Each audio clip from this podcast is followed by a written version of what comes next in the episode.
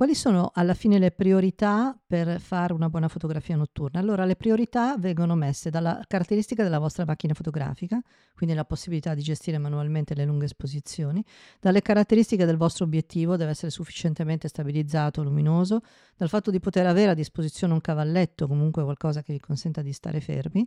ma anche la conoscenza di quella che è la vostra mano, di questa che è la vostra capacità di non oscillare e anche il vostro occhio, perché non tutti hanno la capacità in notturna di vedere con nitidezza gli elementi. Esiste poi naturalmente una tecnica per imparare ad essere stabili con la macchina fotografica, tenerla ferma, non oscillare, controllare i propri movimenti.